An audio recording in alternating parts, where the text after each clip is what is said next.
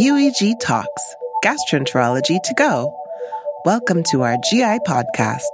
Listen for fresh insights and perspectives in science, education, and professional development.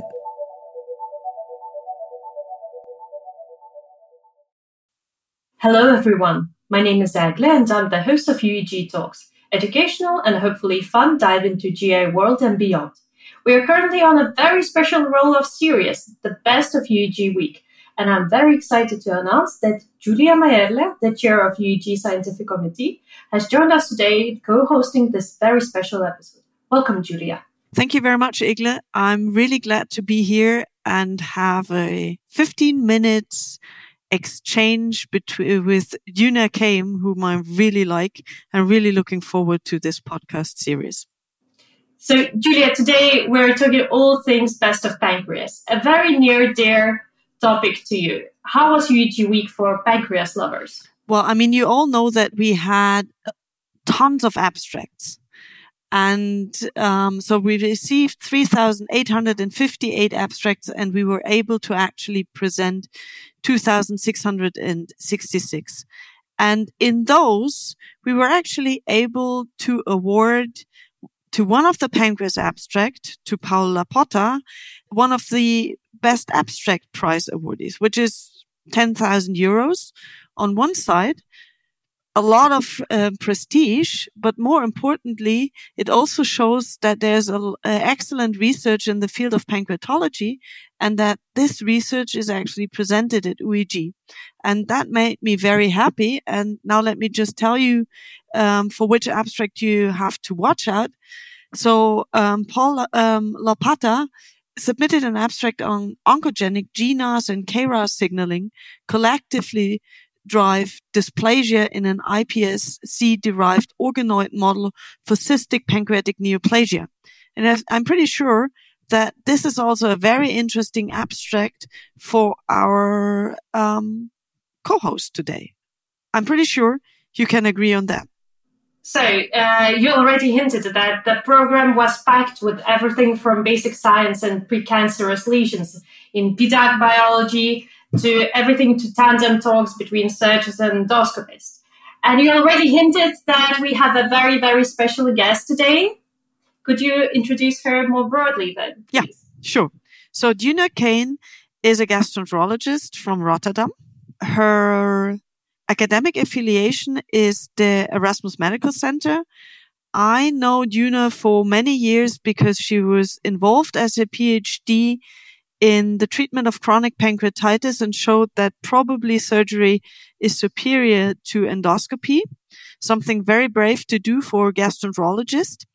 Um, but nowadays, she is much more involved in surveillance of high risk cohorts for pancreatic cancer. And she has set up the PACYFIC trial, um, for pancreatic cysts, so neoplastic cysts. And I'm pretty sure that the research or the results of this research will be equally important for the future treatment options of pancreatologists and our patients. And therefore, I'm really happy that Djuna um, joins us today in this podcast. Welcome, Djuna. Thank you. Yes. No, I enjoy it. Uh, I'm looking forward to a nice discussion with Julia. so, Dina, how did you enjoy the uh, UEG week?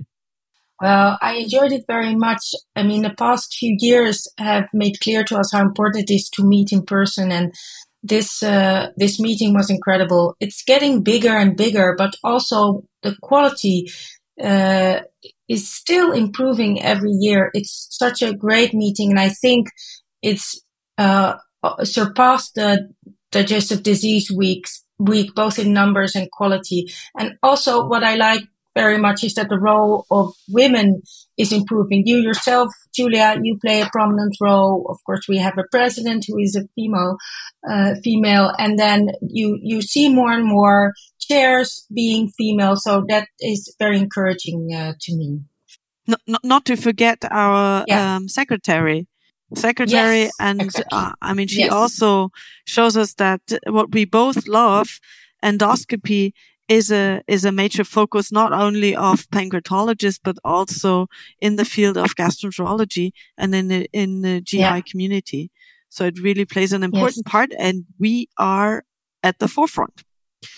So, yes. Djuna, if you would want to tell me what would be your groundbreaking paper or talk, and why do you think this is really groundbreaking? Yes. Um, well, I uh, chose one talk that I sp- particularly think is groundbreaking. And of course, it's related to my own research, but it was a Japanese paper, uh, an investigation on uh, DNA as biomarker, but this time not in serum, but in uh, pancreatic juice, which we are also interested in, and my group is working on, but also, and that I think is groundbreaking, in duodenal fluid.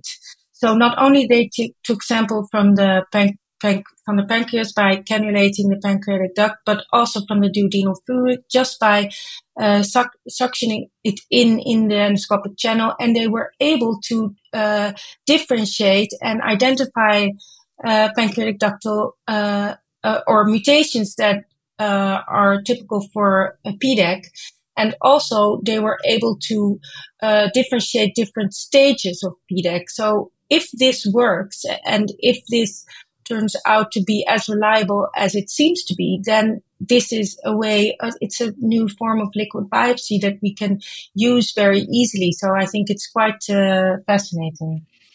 So, what were the control groups um, this Japanese group used? Yeah, no. Uh, so they had three groups, in fact. They had uh, patients, they had uh, 296 patients from seven institutions from which they uh, uh, collected samples. PDAC cases, 175, and then IPMN, so these were benign lesions, 61, and other pancreatic diseases, also benign. So they uh, looked at different groups with malignancy and without, and looked at the DNA profile of these two groups and found significant differences that were uh, uh, made were able to uh, establish and classify these two from and distinguish them from each other.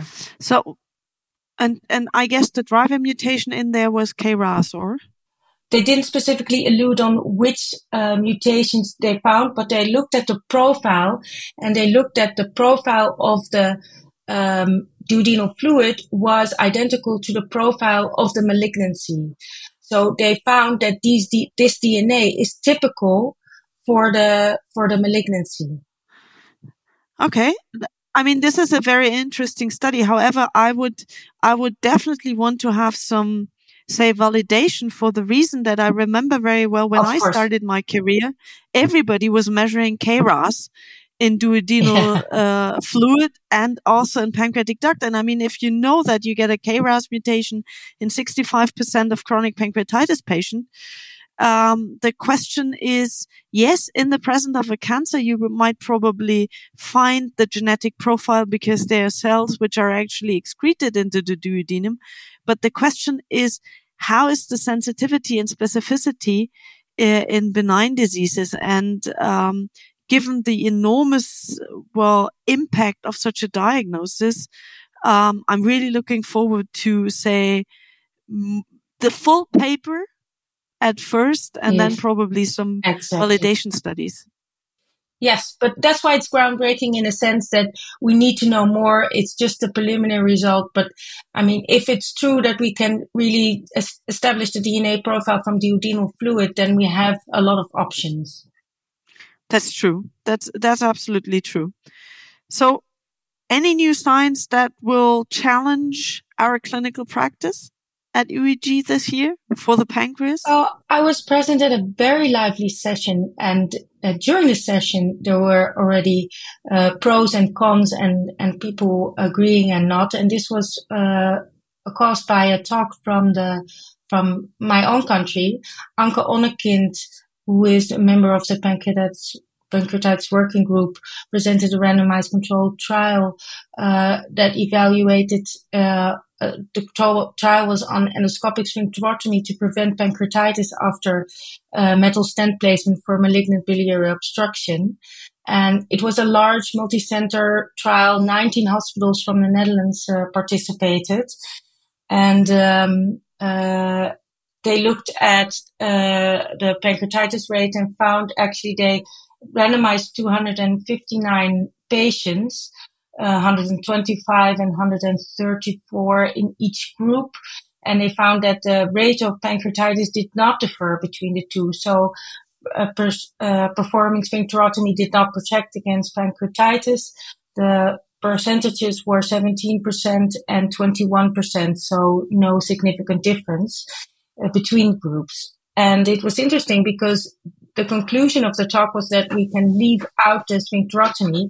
And afterwards, there was a very lively discussion where uh, the centers from the Netherlands, of course, uh, said that they had start changed their practice based on these results and and now omit the sphincterotomy. While, for instance, Verona uh, said that they would never uh, stop doing this. Well, I found that a very interesting discussion for the reason that I would probably, in a first instance, side with Verona. And the, the reason I would give is that A, coming from the pathophysiology of pancreatitis and duct obstruction of the pancreatic duct being after, say, the Opie hypothesis one, um, the cause of acute pancreatitis and also the cause of post ERCP pancreatitis. So, and obviously, mm-hmm. if you don't do a sphincterotomy due to the anatomy, the stent will, at, at least in a percentage, depending on the papilla anatomy, um, block pancreatic outflow. The second reason why yeah. I would be hesitant to accept that is that we know if we don't do a sphincterotomy, but balloon dilatation, in patients with impaired coagulopathy, um, the Japanese data clearly show that there's an increased incidence of post ERCP pancreatitis.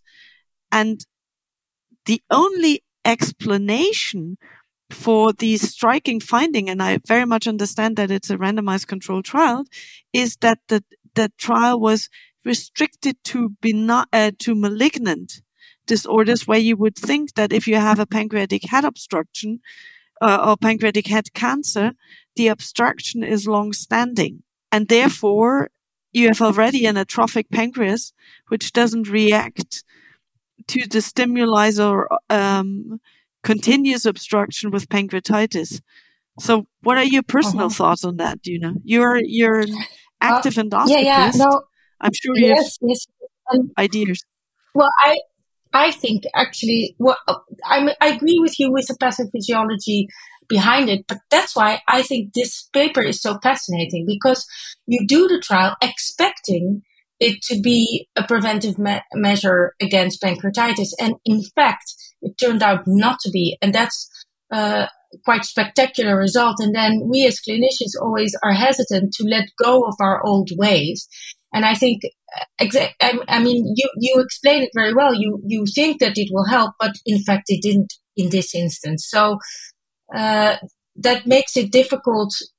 Uh, and I remember even after my own trial, the the pancreatic duct obstruction and, and surgery turning out to to uh, show better results. That uh, we said, why perform a randomized control at all if you don't respond on the results. So in this case, I think, in fact, in my practice, I now do not do a sphincterotomy in advance uh, routinely anymore. So, what was the precise numbers of post ERCP pancreatitis in the say uh, in both groups? Was that higher or lower as expected? Well, it was quite uh, high it was uh, 17% in, so you had the uh, sphincterotomy group, which consists of 125 people, 23 cases of pancreatitis, which makes out 17%. And then you had the other group, 134 individuals uh, in the control group, 26 developed pancreatitis, which was 21%. So no significant difference between the two. Okay, so let's move on because there there there have been more interesting studies um, at UEG, and so my next question is: Do you think there's any knowledge gained which will challenge existing standards? Yeah, well, there were two studies on the microbiome, the role of the microbiome in relation to disease severity in acute pancreatitis. And I think this is a subject that fascinates me already for years, if only because of the PROPATRIA trial that I'm sure you remember, which almost cost the career of Marc Besselink because it was uh, much debated, where uh, probiotics were given to uh, patients with uh, severe acute pancreatitis. And in fact, mortality was higher in the probiotics group.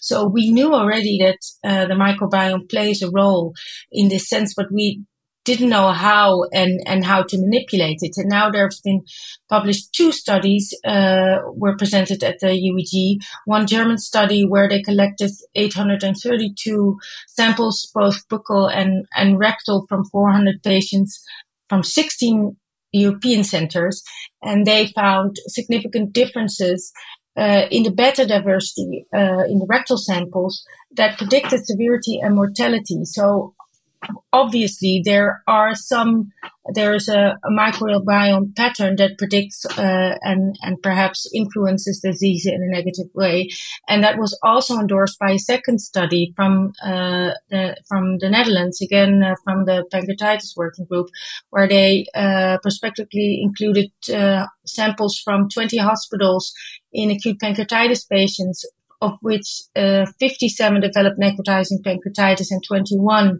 uh, infective necrosis, and they looked specifically at the uh, microbiome of those with infection and not. And they found that there were two species that were much more pro- prominent in patients that developed infective uh, infect infected necrosis, and those were Enterococcus in the rectal swabs and Staphylococcus in saliva.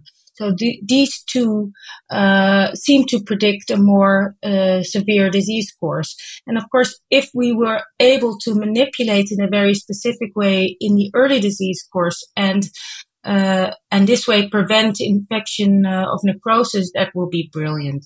So maybe this is a good point to end because we promised 15 minutes, but it's a testament to the fact that UEG had a lot to offer for pancreas lovers. Djuna, Julia, thank you so, so much for joining us, sharing your insights, your recommendations, and uh, bright highlights for the future development. And it was very great to have you here.